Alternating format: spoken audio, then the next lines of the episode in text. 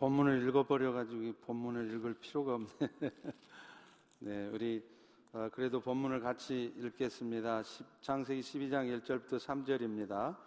어, 한 목소리로 같이 한번 스크린을 보시면 읽죠. 시작. 여호와께서 아브라함에게 이르시되 너는 너의 고향과 친척과 아버지의 집을 떠나 내가 너에게 보여줄 땅으로 가라. 내가 너로 큰 민족을 이루고 내게 복을 주어 내 이름을 창대하게리니 너는 복이 될지라. 너를 축복하는 자에게는 내가 복을 내리고 너를 저주하는 자에게는 내가 저주하리니 땅의 모든 족속이 너로 말미암아 복을 얻으릴 것이라 하신지라 아멘. 지난 한 주간 동안 카이로스 선교 훈련이 있었습니다. 한 주간 내내 이 훈련을 받느라고 어, 저 역시 많이 피곤하고 힘들었지만 정말로 많은 은혜가 있었습니다. 사실 이 카이로스 훈련을 어, 버지니아에 있는 열린문 장로교회는 작년 4월 처음 훈련을 실시한 이후로 어, 작년 한 해 동안만 세 번을 하고 금년 봄에 4월에 또 한 번을 해서 1년이 넘는 그 짧은 기간 동안 무려 네 번이나 이 카이로스 훈련을 했다고 합니다. 저는 그 이야기를 들었을 때 이 카이로스 훈련이 도대체 무엇길래 얼마나 은혜가 넘치는 훈련이길래 행사도 많이 있을 텐데 1년에 네 번씩이나 그 훈련을 하나 생각했습니다. 그런데 저 역시 그 훈련을 받고 보니 왜 그 열린문 교회가 그렇게 결정을 하고 훈련을 했는지 이해할 수 있게 되었습니다. 이 훈련은 사실 그리스도의 은혜로 말미암아 구원을 얻은 성도들이 어떤 삶의 목적을 가지고 살아야 하는지 예수님을 향해 우리는 어떤 기대를 가지고 살아야 하며 또 어떤 삶의 방식을 따라 살아야 하는지를 아주 정확하게 가르쳐 주는 훈련이었습니다. 이제 우리 펠로시 교회도 미셔널 초치라고 하는 비전을 품고 가는 과정에서 그 일들이 흔들림 없이 또 지속적으로 이루어질 수 있기 위해서는 훈련이 필요했습니다. 그래서 저도 우리 교회에 어떤 선교 훈련이 필요할까 기도하며 찾고 있었습니다.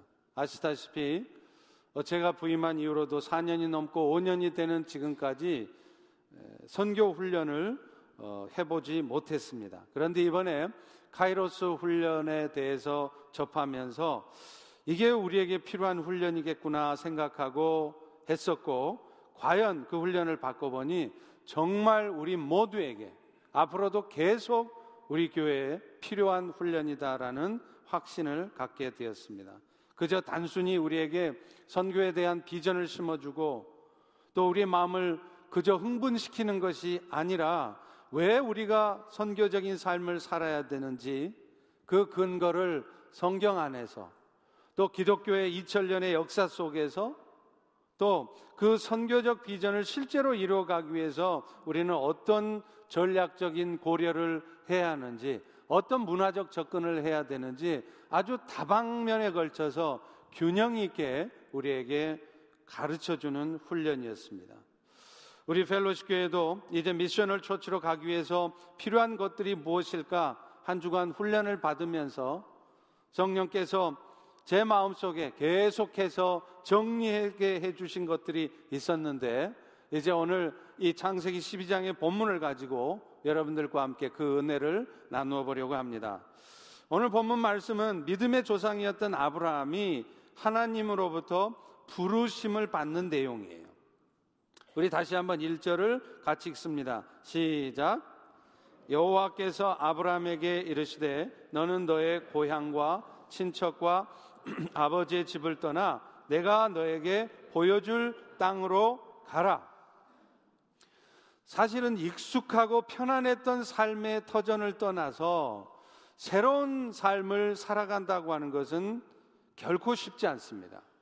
특별히 아주 배타적이었던 고대 사회에서는 더더욱 그랬을 것입니다. 새로운 땅에 가서 새로운 사람들과 내가 어떻게 좋은 관계를 이루어가면서 살아갈까 아마도 아브라함도 두려움이 있었을 것입니다. 그런데 사실은요, 우리가 잘 본문에서 드러나 있지 않아서 몰라서 그렇지, 아브라함이 갈대아 우르를 떠나서 하나님이 말씀하신 약속의 땅으로 떠난 것은 사실은 하나님께서 떠나게 하신 것이었습니다. 원래 갈대아 우리에서 떠날 때부터 아브라함 자신이 자신의 굳건한 믿음 속에서 떠난 것이 아니라 하나님께서 아버지 데라를 통해서 그 땅을 떠나게 하셨던 것이죠. 고대 사회에서는요, 자식이 아버지가 결정도 하지 않았는데 온 가족의 이주를 자식이 결정할 수 없는 것입니다. 따라서 하나님께서는 아브라함의 아버지 데라의 마음을 움직여서 그들 가족이 갈대아 우르를 떠나게 하신 것이었습니다. 그러나 아버지 데라의 마음 속에서는 믿음이 없었습니다. 그래서 그는 하나님께서 말씀하신 가나안 땅으로 곧장 가지 못하고 중간에 한 번 쉽니다. 하란 땅에서 쉬는 것이죠. 그런데 그 하란 땅은 아시다시피 물이 넉넉하고 아주 풍요로운 땅이었습니다. 살기에 아주 적합하고 좋은 땅이었어요. 그래서 아브라함의 아버지 데라는 가나안 땅으로 계속 가지 않고 그 땅에 정착하려고 했던 것입니다. 그럴 때 하나님은 그 아브라함의 아버지 데라가 죽게 만드십니다. 그리고 마침내는 희미한 믿음이지만 아브라함으로 하여금 하나님이 정하신 땅으로 떠나게 하셨던 것이죠. 그런데 사실 오늘 본문에 나오는 아브람만 아니라 오늘날 우리의 삶에도 마찬가지입니다. 우리 하나님께서는요, 때로 우리가 아주 익숙하고 그래서 그곳에 있으면 계속 편안하게 살 수 있을 것 같은 그런 삶의 터전을 떠나서 전혀 예측할 수 없는 새로운 삶을 살게 하실 때가 있다는 거예요. 그리고 그 과정에서 우리가 뭔가 결단하지 못하고 미적미적하고 있으면 마치 아브라함의 아버지 데라가 죽는 것처럼 우리 인생에 뜻하지 않은 어떤 사건들이 벌어지게 하십니다. 그런데 알고 보면 그런 사건들이 결국에는 우리로 하여금 지금 이 편안하고 익숙해져 있는 삶의 터전을 떠나서 뭔가 새로운 삶으로 이끄시기 위해서 하나님이 하신 일이라는 거예요. 이 새로운 삶의 터전이라는 것은 꼭 공간적인 이동만을 의미하지 않습니다. 공간적으로는 그대로 머물러 있지만 우리가 살아가는 삶의 패턴이 이전과는 전혀 다른 삶의 양식을 따라 살게 만드신다거나 또 우리가 목표로 하는 삶의 목표나 이런 것들이 이전과는 전혀 다른 삶이 되도록 바꾸신다는.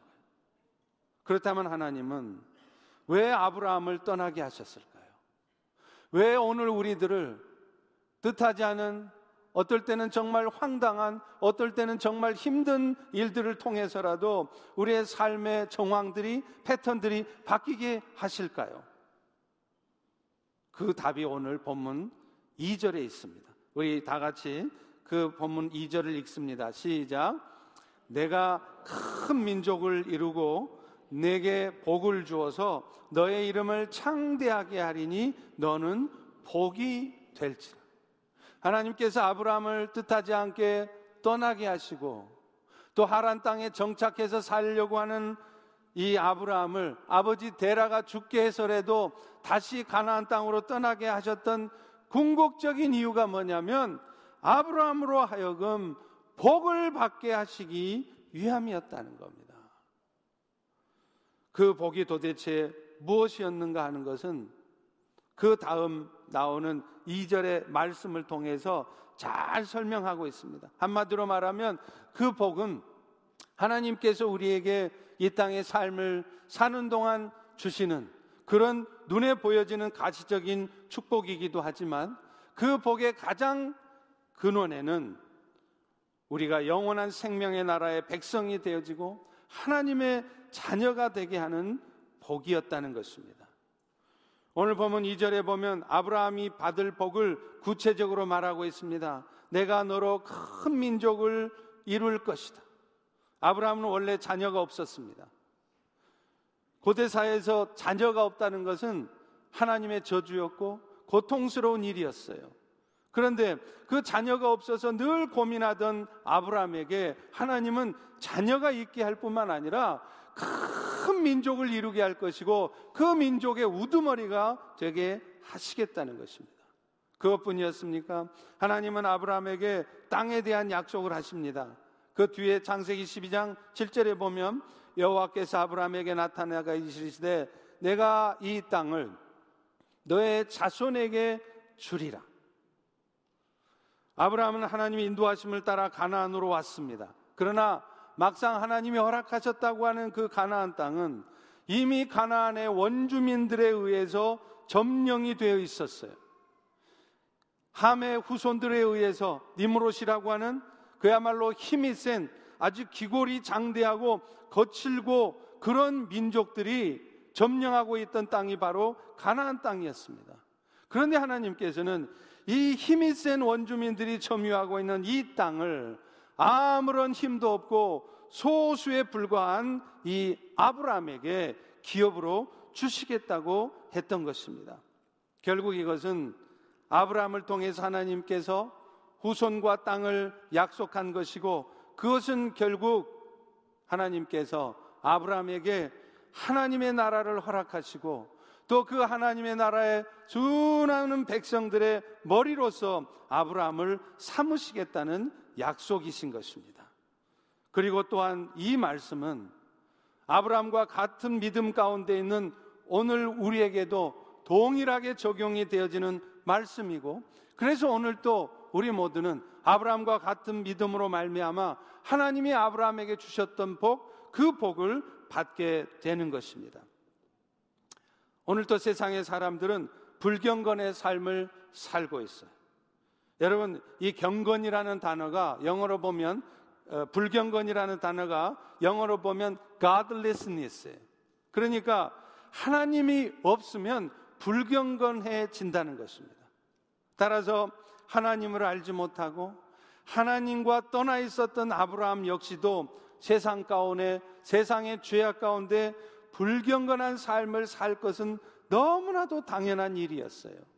실제로 아브라함의 가정은요 믿음의 가정이 아니었습니다. 아브라함의 아버지 그 조상 때부터 그 땅에 우상을 숭배하던 우상 장사를 하던 가정이었어요. 여호수아 24장 2절에 보면 옛적에 너희 조상들 곧 아브라함의 아비 나홀의 아비 데라가 강 저편에 거할 때 다른 신들을 섬겼다 이렇게 말을 하고 있다는 거예요.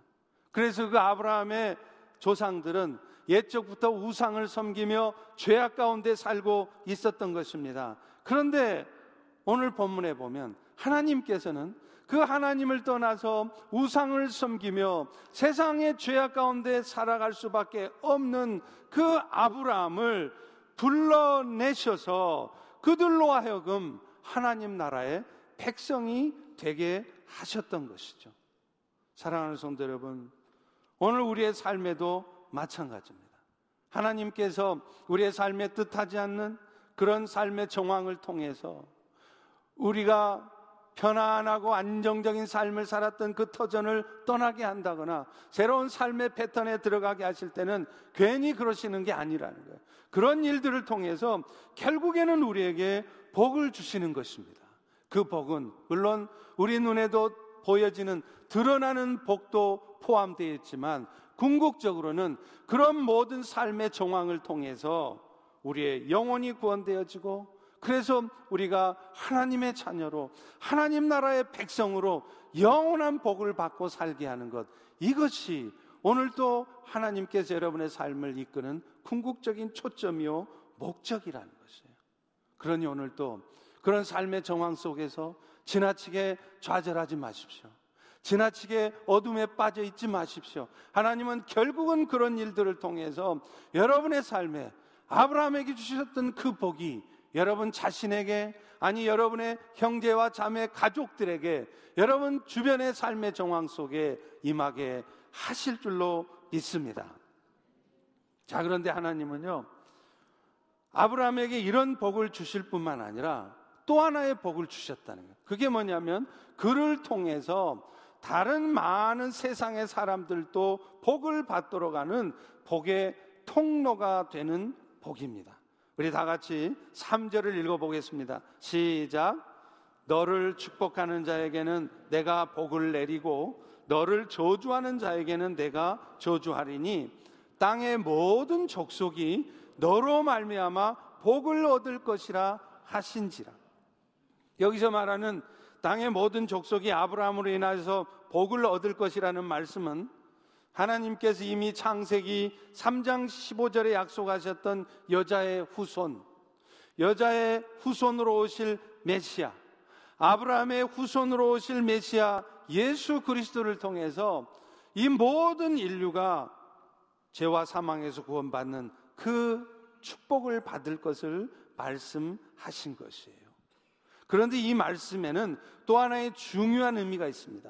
그것은 그리스도로 말미암아 그리스도 안에 거하게 된 우리들, 그리스도의 몸의 한 지체가 된 우리들 역시도 아브라함과 같이 열방을 향해 복의 통로가 될 수 있다는 것입니다.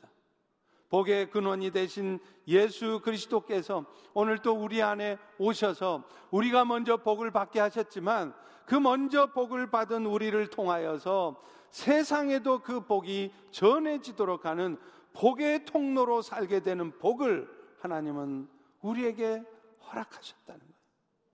여러분, 사실 우리는요, 예수를 믿게 되면 예수를 믿은 즉시로 하나님께 부름을 받아가도 별반 손해볼 것이 없습니다. 우리가 사실 여전히 우리 안에는 죽을 때까지 죄악된 본성이 있어서 예수를 믿어도 영원한 생명의 은혜를 얻어도 우리는 여전히 죽음에 대한 두려움이 있습니다. 그 죽음에 대한 두려움이 여러분 안에 있는 것은 사실 여러분 안에 있는 성령께서 그런 두려움을 주시는 게 아니라 여전히 남아있는 여러분의 죄악된 본성이 여러분을 하여금 두려워하게 하는 거예요. 그래서 아무리 예수를 잘 믿는 신실한 사람도 당신 암에 걸렸습니다. 곧 죽을 것입니다. 이런 말을 들으면 두려움이 생기고 움찔하게 되어 있는 거예요. 그런데, 그런데 사실은 사실은 우리가 두려움을 갖고 있지만 정말로 죽어보면 이 땅에 이 타락한 세상에서 이 험알고 거친 세상의 소리가 누릴 수 있는 어떤 축복도 그 영원한 나라의 축복하고는 비교할 수 없다는 것을 알게 될 것입니다. 그런데, 그런데 왜 하나님은 우리를 이 악하고 힘든 세상에 여전히 힘들게 살아가게 남겨두실까요? 그것은 우리에게 기회를 주시는 거예요. 어떤 기회요? 복의 통로로 살아갈 수 있는 기회를 주시는 것입니다. 던 리차드신이라고 하는 사람도요. 그래서 하나님께서 이 아브라함에게 주신 복을 두 가지로 설명합니다. 우리 아까 지영 자매님이 그 간증을 하면서 그 아브라함에게 주신 복을 상단의 복, 하단의 복 이렇게 말씀을 하셨는데 그 말을 들으니까 여러분 무슨 말인가 하셨죠? 이게 사실은 돈 리차드슨이라는 분이 한 말이에요. 거기 보면 이분은 2절에 나오는 복, 그러니까 아브라함이 복을 받는 복, 눈에 드러나는 복, 가시적인 복, 이 복을 돈 리차드슨은 상단의 복이라고 그랬어요. top line blessing이라는 거예요. 그리고 3절에 나타나는 복, 다시 말하면 복의 통로가 되는 복을 bottom line blessing이라고 얘기를 했습니다. 그런데 이 말을 한국말로 번역을 할 때 제가 볼 때는 좀 잘못 번역을 한 것 같아요. 한국말로 상단복, 하단복 하니까 이 복을 마치 상하 개념으로 이해하되 상단의 복이 더 좋은 복인 것처럼 느껴진다는 거예요. 그런데 사실은 이 말을 영어 그 단어로 보면 전혀 의미가 다릅니다. bottom line blessing이라는 거예요. 눈에 보여지는 드러나는 복도 좋은 것이고 중요한 것이지만 사실은 이 바덤 라인 복, 다시 말하면 복의 통로가 되는 복은 가장 중요한 모든 복의 기저가 되는 복이라는 의미인 것입니다. 여러분, 오늘 우리가 살아가는 이 세상에는요, 세 부류의 사람들이 있습니다. 하나는요, 이 예수 그리스도의 복음을 아직도 접해보지 못해서 결국에는 이 땅의 삶도 힘들게 살 것이지만 죽은 다음에도 영원한 형벌을 받을 수밖에 없는 사람들이에요. 소위 말해서 복음을 접해보지 못한 unreached people, 미전도 사람들인 거예요. 그리고 또 하나는 복음을 접해보기는 했지만 결국은 그 복음을 믿음으로 받아들이지 못해서 구원받지 못한 사람들이 있습니다. 그리고 마지막으로 그 예수 그리스도의 복음을 들었고 들을 뿐만 아니라 그것을 마음으로 믿어 받아들여서 구원을 얻은 사람들. 오늘 이 자리에 앉아 있는 대부분의 여러분과 같은 사람들이에요. 그러면 여러분, 이 세 부류의 사람들 중에 가장 억울한 사람이 누굴까요? 말할 것도 없이 복음을 아예 들어보지도 못한 사람일 것입니다. 복음은 들었지만 믿음으로 반응하지 못해서 구원받지 못한 사람은 자기 책임이 있는 거예요. 그러나 아예 복음을 들어보지 못해서 복음을 받아들일 수 없어서 영원한 멸망 가운데 빠진 사람이 있다면 그 사람은 얼마나 억울한 사람입니까? 그래서 로마서 10장 14절과 15절에도 이렇게 말씀해요. 그들이 믿지 아니하는 일을 어찌 부를 것이고 듣지도 못한 일을 어찌 믿을 것이며 전파하는 자가 없는데 어찌 그 예수의 이름을 듣겠냐는 거예요. 그러면서 뭐라 그럽니까? 보내심을 받지 않았으면 어찌 전파할 것이냐. 결국 보낸 사람이 있어야 가는 사람이 있어야 그 예수 복음을 들을 것이고 그 복음을 들어야 받아들이든지 말든지 할 거 아니냐는 겁니다. 그래서 뭐라 그럽니까? 가장 아름다운 발이 뭐냐? 이 아름다운 복음의 소식을 전하는 사람들. 다시 말하면 복의 통로로 살아가는 사람들, 이 사람들이 이 땅에서 가장 아름다운 사람들이라. 미스 코리아, 미스 USA가 가장 아름다운 사람이 아니라 맨날 슬림하게 하고 다니는 그 사람이 아름다운 사람이 아니라 몸은 두꺼워도 얼굴은 넓어도 늘 이 예수 복음을 전해서 복의 통로로 살아가는 사람, 이 사람이 가장 아름다운 사람인 줄 믿으시기 바랍니다. 그리고 사실 이런 미전도 종독에게 우리가 가야 되는 또 하나의 이유는요. 그래야 주님이 다시 오실 날이 앞당겨지기 때문에. 마태복음 24장 14절도 말합니다. 이 천국 복음이 모든 민족에게 증언되기 위해서 온 세상에 전파될 것인데 그때가 돼야 끝이 온다. 오늘 여러분도 때로는 이 험악한 세상 그만두고 싶으시죠? 세상 사는 게 너무 힘드시죠? 속상하시죠? 그래서 빨리 주님이 오셨으면 좋으시겠죠? 내가 먼저 죽기는 힘드니까. 그런데 여러분, 그러려면 우리가 이 예수 복음을 아직 들어보지도 못한 사람들에게 전해야 된다는 거예요.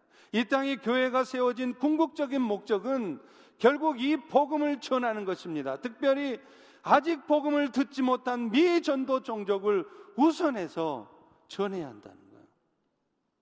네, 안타깝게도요. 지금 현재 지금 지구상에는 아직도 많은 미전도 종족이 남아 있어요. 정치적인 의미에서 나라가 지금 203개국 정도 된답니다. 그리고 그 인구는 대략 70억쯤 돼요. 그런데 이런 정치적인 의미의 나라가 아니라 종족 개념으로 나라 나누어 보면 지금 지구상에는 약 16,600여 개 종족이 있답니다. 그런데 아십니까? 그 중에 이미 복음이 전해진, 전도된 종족은 8천여 종족에 불과해요. 아직 복음이 전해지지 않았거나 아주 최소로만 전해진 종족이 무려 7천여 종족이 남아 있다는 겁니다. 그리고 그 모든 인구수를 다 합쳐 보면 30억 명 가까이. 지금 지구상의 인구의 아직 절반도 복음을 들어보지 못했거나 최소로만 복음을 들은 종족이라는 것입니다. 그런데 더 안타까운 일이 있습니다. 현재 전 세계에 퍼져 있는 선교사님들의 약 80%가 이미 전도된 종족이 있는 곳에서 사역을 하고 있다는 것입니다. 오직 20%, 오직 20%의 선교사만 미전도 종족 혹은 최소 전도 종족에게 가서 복음 사역을 하고 있다는 것입니다. 물론 이미 전도된 종족에게도 여전히 선교는 보내, 선교사는 보내져야 되고 그곳에서 선교를 하시는 분들도 귀한 사역 잘 감당하고 계신 것입니다. 그러나 선교의 우선순위를 볼 때 우리는 미전도 종족 선교에 마땅히 우선순위를 두어야 하는 것이 당연하다는 것입니다. 그래서 저희 교회도 미전도 종족을 우선 타겟으로 할 것을 목표로 해서 작년에 인도네시아의 두아노 종족 마을에 다녀왔고 금년 초에는 인도의 아쌈주의 조우라 종족을 향해서 가려고 다녀왔지 않습니까? 우리는 앞으로도 계속해서 이렇게 미전도 종족에 우선해서 그곳에 먼저 가서 복음을 전해야 하는 것입니다. 그런데 참 감사한 것은요. 그 미전도 종족에게 가서 복음을 전하려고 할 때 얼마나 그게 어렵습니까? 돈도 많이 들어가죠. 시간도 많이 걸리죠. 무엇보다도 갈 사람들이 많이 없어요. 생명을 바치고 가야 되는 그런 상황도 있습니다. 그런데 너무나 감사하게 우리 주변에 우리가 선교지에나 가야 만날 수 있는 그런 미전도 종족의 사람들이 와 있다는 겁니다. 유학을 와 있고요. 또 난민으로 와 있고요. 또 이민을 해서 와 있다는 것입니다. 여러분 아십니까? 현재 미국만 해도요. 난민을 포함해서 미전도 종족 중에 약 60개 종족이 지금 미국의 난민의 형태든 유학의 형태든 그런 형태로 들어와 살고 있다는 것입니다.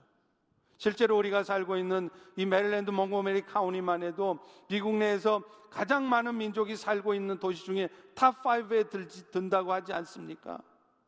그렇다면 우리는 말할 것도 없이 해외에 있는 미전도 종족에게도 가야 하지만 당연히 우리 주변에 와 있는 종족들에게도 다가가야 한다는 것이에요. 그래서 오늘날의 선교는 from everywhere to everywhere라고 얘기하는 거예요. 땅끝이라는 곳이 어느 특정한 예루살렘이 땅끝이 아니라 사실은 우리 문 밖을 나가면 그곳이 곧바로 성교지이고 그것이 바로 땅끝이라는 것입니다. 그런 의미에서 우리는 이 미전도 종족 혹은 이 세상 선교와 관련해서 다민족 교회를 꿈꾸고 있습니다. 사실 백인들은요, 이런 다민족 교회를 형성하기가 쉽지가 않아요.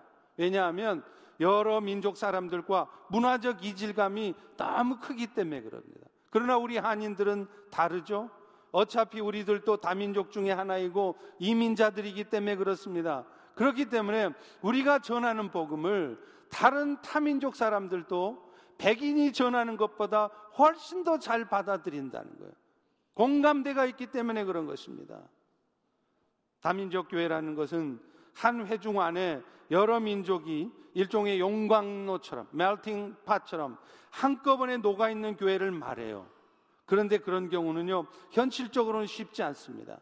그래서 실제적으로 가능한 모습은 뭐냐면 각각의 민족이 각각의 회중을 만들어서 예배 드리는 것입니다. 그래서 비록 같은 공간 안에 있긴 하지만 히스패닉 사람들은 자신들의 회중들끼리 모여서 예배를 드리고 중국 사람, 일본 사람 각각 자기 종족 사람들과 함께 모여 예배를 드리는 것입니다. 여러분, 지금 미국 땅에 가장 많이 들어와 있는 난민이 어느 나라 사람인 줄 아십니까? 놀랍게도 미얀마입니다. 우리 주변에는 미얀마 사람들이 많이 와 있다는 거예요. 그렇다면 우리가 할 수 있는 일이 뭐겠습니까? 그 미얀마 난민들 중에 미얀마 사람들 중에 복음을 잘 전해받아서 사역자로 세워질 만한 사람이 있다면 우리가 재정을 투자해서라도 그들에게 투자해서 그 미얀마 사람들을 미얀마 목사로 만들고 그 미얀마 목사로 하여금 미얀마 사람들이 함께 모여 예배 드릴 수 있도록 교회를 세워가게 하는 것입니다. 그리고 그 교회가 나중에 잘 세워져서 자립하게 되어지면 그 교회 사람들이 자기의 조국 미얀마 땅에 교회를 세우게 하고 선교를 해가게 하는 것이죠. 이것이 사실은 가장 아름답고 효과적인 선교의 방법이라는 것입니다. 그런데 그렇게 되려면 우리가 희생을 해야 되는 것이 있습니다. 사실 지금 우리 성도들이 예배를 드리고 성경 공부하기도 우리가 부족한 공간 아닙니까?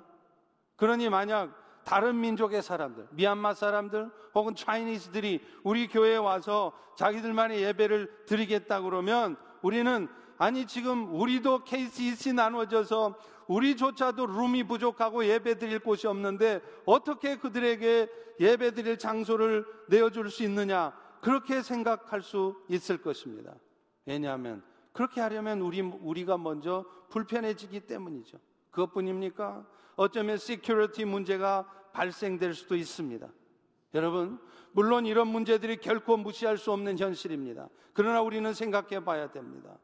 지금 무슬림권에서 혹은 공산권에서 사역하시는 선교사님들은요, 그야말로 목숨을 내걸고 사역을 하십니다. 언제 테러를 당할지 모르고 언제 납치를 당할지도 몰라요. 그래도 예수님께서 자신의 생명을 내어놓고 우리를 구원하셨던 것처럼 그렇게 목숨을 내걸고 선교를 하고 있는데 그 은혜를 생각한다면 우리가 다민족 교회를 꿈꾸고 있다면 그것을 실천해 가는 과정 속에서 우리가 조금 불편해져도 우리는 그 불편함을 감수할 수 있어야 되는 거예요. 우리가 조금 위험해지더라도 세큐리티에 문제가 발생할 수 있어도 그 위험을 감수할 때 우리는 하나님의 뜻을 이루는 것입니다. 그리고 아십니까? 사실은 그렇게 할 때 하나님도 역사하신다는 거예요. 공간이 없으니까 우리가 불편해지니까 위험해질 수 있으니까 그 일들을 안 하고 있다면 우리에게는 어떤 변화도 일어나지 않을 것입니다. 그러나 그런 불편함을 감수하면서라도 그 일들이 이루어질 수 있도록 우리가 애써가면 그때 하나님은 역사하신다는 거예요. 그런 다양한 민족이 예배를 드릴 수 있는 공간이 세워지기도 하시고요.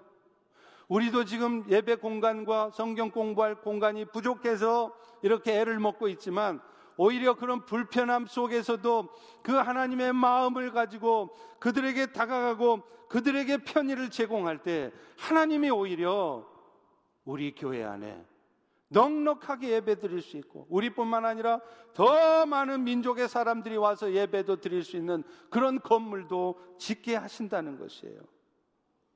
고린도후서 9장 8절도 그렇게 말씀합니다. 하나님이 모든 은혜를 넘치게 하시나니 이는 너희로 모든 일에 항상 모든 것이 넉넉해서 모든 착한 일을 넘치게 하려 하십니다.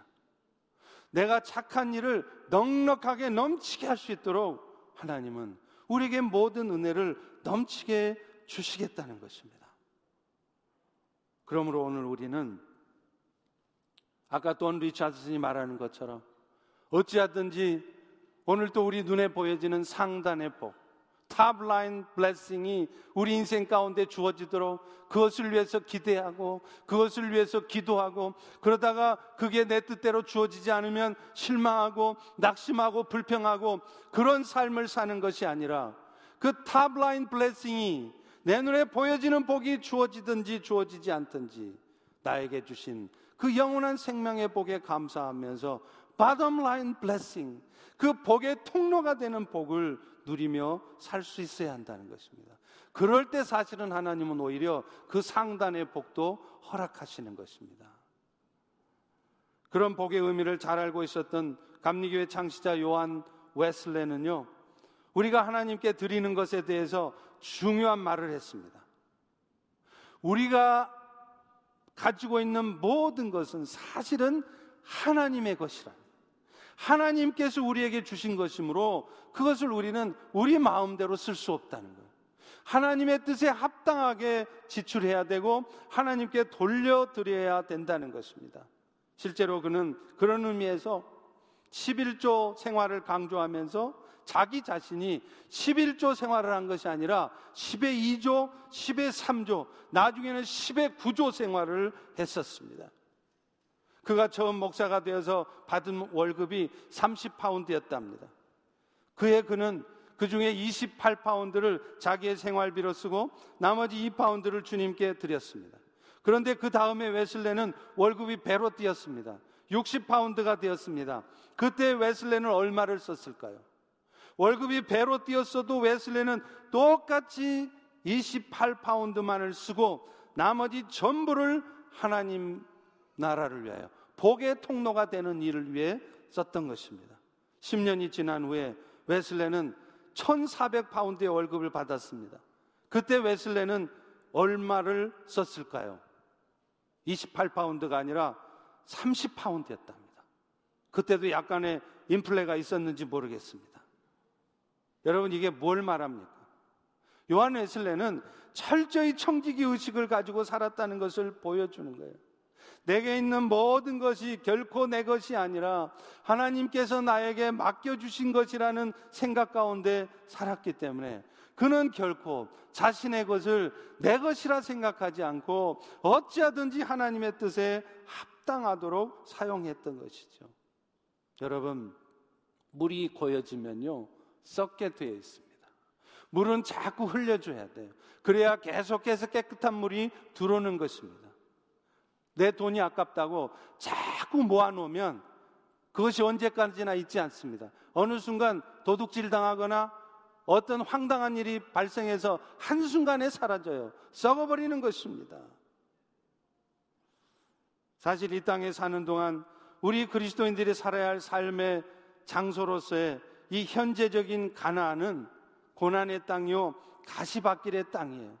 제가 살아봐도 그렇고 여러분도 실제로 그런 삶을 살고 계실 것입니다. 복의 통로로 살아가려고 하면 정말 많은 것을 희생하고 양보해야 될 때가 있습니다. 그래서 하나님은요, 그렇게 우리가 복의 통로로 살아가고자 할 때 우리에게 또 하나의 약속을 해주셨어요. 우리 3절 전반부를 다시 한번 같이 읽어보겠습니다. 시작. 너를 축복하는 자에게는 내가 복을 내리고 너를 저주하는 자에게는 내가 저주하리라. 가나안의 삶의 과정 속에서 하나님 나라의 백성들을 축복하는 사람이 있다면 하나님이 그 사람도 축복해 주신다는 거예요. 그런데 오늘 저와 여러분이 복의 통로로 살아가고자 하는데 여러분을 힘들게 하는 사람이 있습니까? 여러분들에게 해를 끼치고 고통을 주는 사람이 있습니까? 하나님께서 그 사람을 저주할 것이라는 거예요. 하나님이 친히 원수 갚아준다는 것입니다. 오늘날 우리 성도의 삶에도 사탄은요, 항상 우는 사자와 같이 삼킬 자를 찾아요. 그래서 틈만 나면 믿음이 없는 사람들, 잠시 믿음이 연약해진 사람들의 마음을 움직여서 믿음으로 살아가려고 하는 여러분들, 복의 통로로 살아가려고 하는 여러분들을 괴롭게 만들어요. 낙심하게 만들어요. 어둠에 빠져 있게 만들어요. 그럴 때 여러분, 그 어둠에 계속 빠져 있으면 안 된다는 거예요. 좌절하고 실망하고 낙심 가운데 있으면 안 되는 것입니다. 왜요? 그것이 사탄의 전략이기 때문에 그래요. 기억하십시오. 어떤 사탄의 역사도 하나님의 여러분을 향한 사랑을 끊어낼 수 없습니다. 오늘 창세기 12장 3절에 말하는 내가 너를 축복하는 자를 축복할 것이고 내가 너를 저주하는 자가 있다면 나 여호와가 저주하리라는 그 약속이 있기 때문입니다. 그러므로 우리는 그 복의 통로로 살아가고자 할 때 어떤 핍박과 고통이 예상된다 할지라도 어떤 아픔과 고난이 예상될다 할지라도 우리는 각오할 수 있어야 돼요. 흔들림 없이 그 복의 통로의 삶을 살 수 있어야 돼요. 그래서 로마서 12장 19절 20절은 이렇게 말합니다. 내 사랑하는 자들아 너희가 친히 원수 갚지 말고 하나님의 진노하심에 맡겨라. 원수 갚는 것이 내게 있으니 내가 갚으리라고 주께서 말씀하셨지 않느냐. 그러니 너희는 네 원수가 줄이고 있으면 오히려 먹여주고 네 원수가 목말라 하면 오히려 마시게 해줘 봐라. 그럴 때 네가 숯불을 그 머리에 쌓아놓게 될 것이다. 구약에서 숯불이 갖는 의미가 뭐라고요? 회개의 의미입니다. 그러니까 여러분들에게 오늘 또 왼수 노릇하고 여러분들을 오늘 또 힘들게 하는 그 왼수 같은 인간들이 변화되어지고 그들 스스로가 회개하는 일이 어떨 때 일어나느냐? 여러분 스스로 원수 갚아주려고 그러고 본때를 보여주려고 그러고 그럴 때 회개가 일어나고 변화가 일어나는 것이 아니라 오늘 말씀처럼 오히려 복의 통로로 살아가고자 하는 마음으로 흔들림 없이 복을 전하는 삶으로 축복하는 자의 삶을 살아갈 때 그 일들이 일어난다는 것입니다. 다시 말하면 복의 통로로 살고자 하단의 복을 누리며 살아가고자 할 때 여러분 인생에도 상단의 복의 축복이 임한다는 것입니다. 지난 주간 바쁜 와중에도 신방을 하면서 어느 성도님 집에 방문을 했을 때 귀한 간증을 들을 수 있었습니다. 우리 모두가 대부분 그런 아픔을 겪고 있듯이 그분도 관계의 아픔을 겪고 있더라고요. 그런데 그 관계의 아픔이 다른 사람이 아니라 부모 자식 간의 아픔이에요. 여러분 중에도 그런 분들이 있지 않습니까? 이유 없이 미워하고 차갑게 대하는 부모님 때문에 참 많이 힘들었다는 거예요. 그런데 우리 교회에 와서 선포되는 말씀을 듣고 그래서 복의 통로로 살아가야 함을 배웠고 그래서 마침내 결단을 합니다. 내가 이렇게 살면 안 되겠다. 내가 관계 개선을 위해서 내가 먼저 다가가야 되겠다. 이전 같으면은요, 내가 왜 먼저 다가가야 되는데, 내가 뭘 잘못했는데, 그렇게 말을 하고 아예 서로 보지도 않고 관계를 단절하고 살았는데, 복음의 은혜를 접하니까, 복의 통로로 살아야 된다는 것을 깨달으니까, 자존심 상하지만, 정말 어떤 면에서는 그렇게 하고 싶지 않지만, 말씀하신 대로 먼저 다가갔다는 거예요. 그랬더니 바로 며칠 지나지 않아 놀라운 일이 벌어졌답니다. 그 차갑게 대하던 부모님이 갑자기 하루아침에 환한 모습으로 사랑의 말로 대하는 것이 아니라 그렇게 오랫동안 구해지지 않았던 직장이 구해졌다는 거예요. 그것도 아주 안정적이고 좋은 직장이었답니다. 그것도 face to face 인터뷰도 하지도 않고 전화 한 통화로 내일부터 출근하라고. 여러분, 그런 은혜가 어떻게 생겼을까요? 내가 복의 통로로 살아야 되겠다 결단하고 자존심 상하지만 속상하지만 내가 왜 먼저 해야 되는데 속에서는 부글부글 끓어올라도 하나님이 우리에게 복을 주신 이유가 복의 통로로 살라는 그것임을 알았기에 먼저 다가갔기 때문입니다. 다시 말하면 상단의 복을 구하는 것이 아니라 하단의 복을 위해서 사니까 하나님이 상단의 복을 주신 것입니다. 사랑하는 성도 여러분, 오늘 여러분들도 어찌하든지 상단의 복을 추구하며 살지 마시고 기도를 해도 어찌하든지 내 삶에 그런 복들이 주어달라고 주어지게 해달라고 그 상단의 복만을 구하지 마시고 가장 여러분의 인생에 기저가 되는 복, bottom line blessing. 하단의 복을 구하고 그 결과 상단의 복도 누리시는 여러분 되시기를 주의 이름으로 축원합니다. 기도하겠습니다.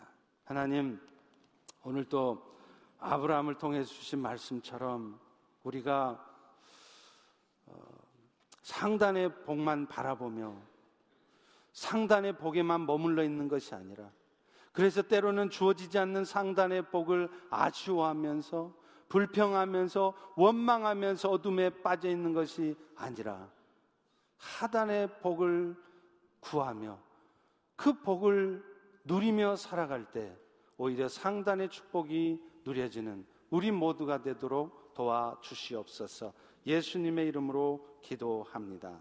아멘. 우리 다 일어나서 함께 찬양할 텐데요.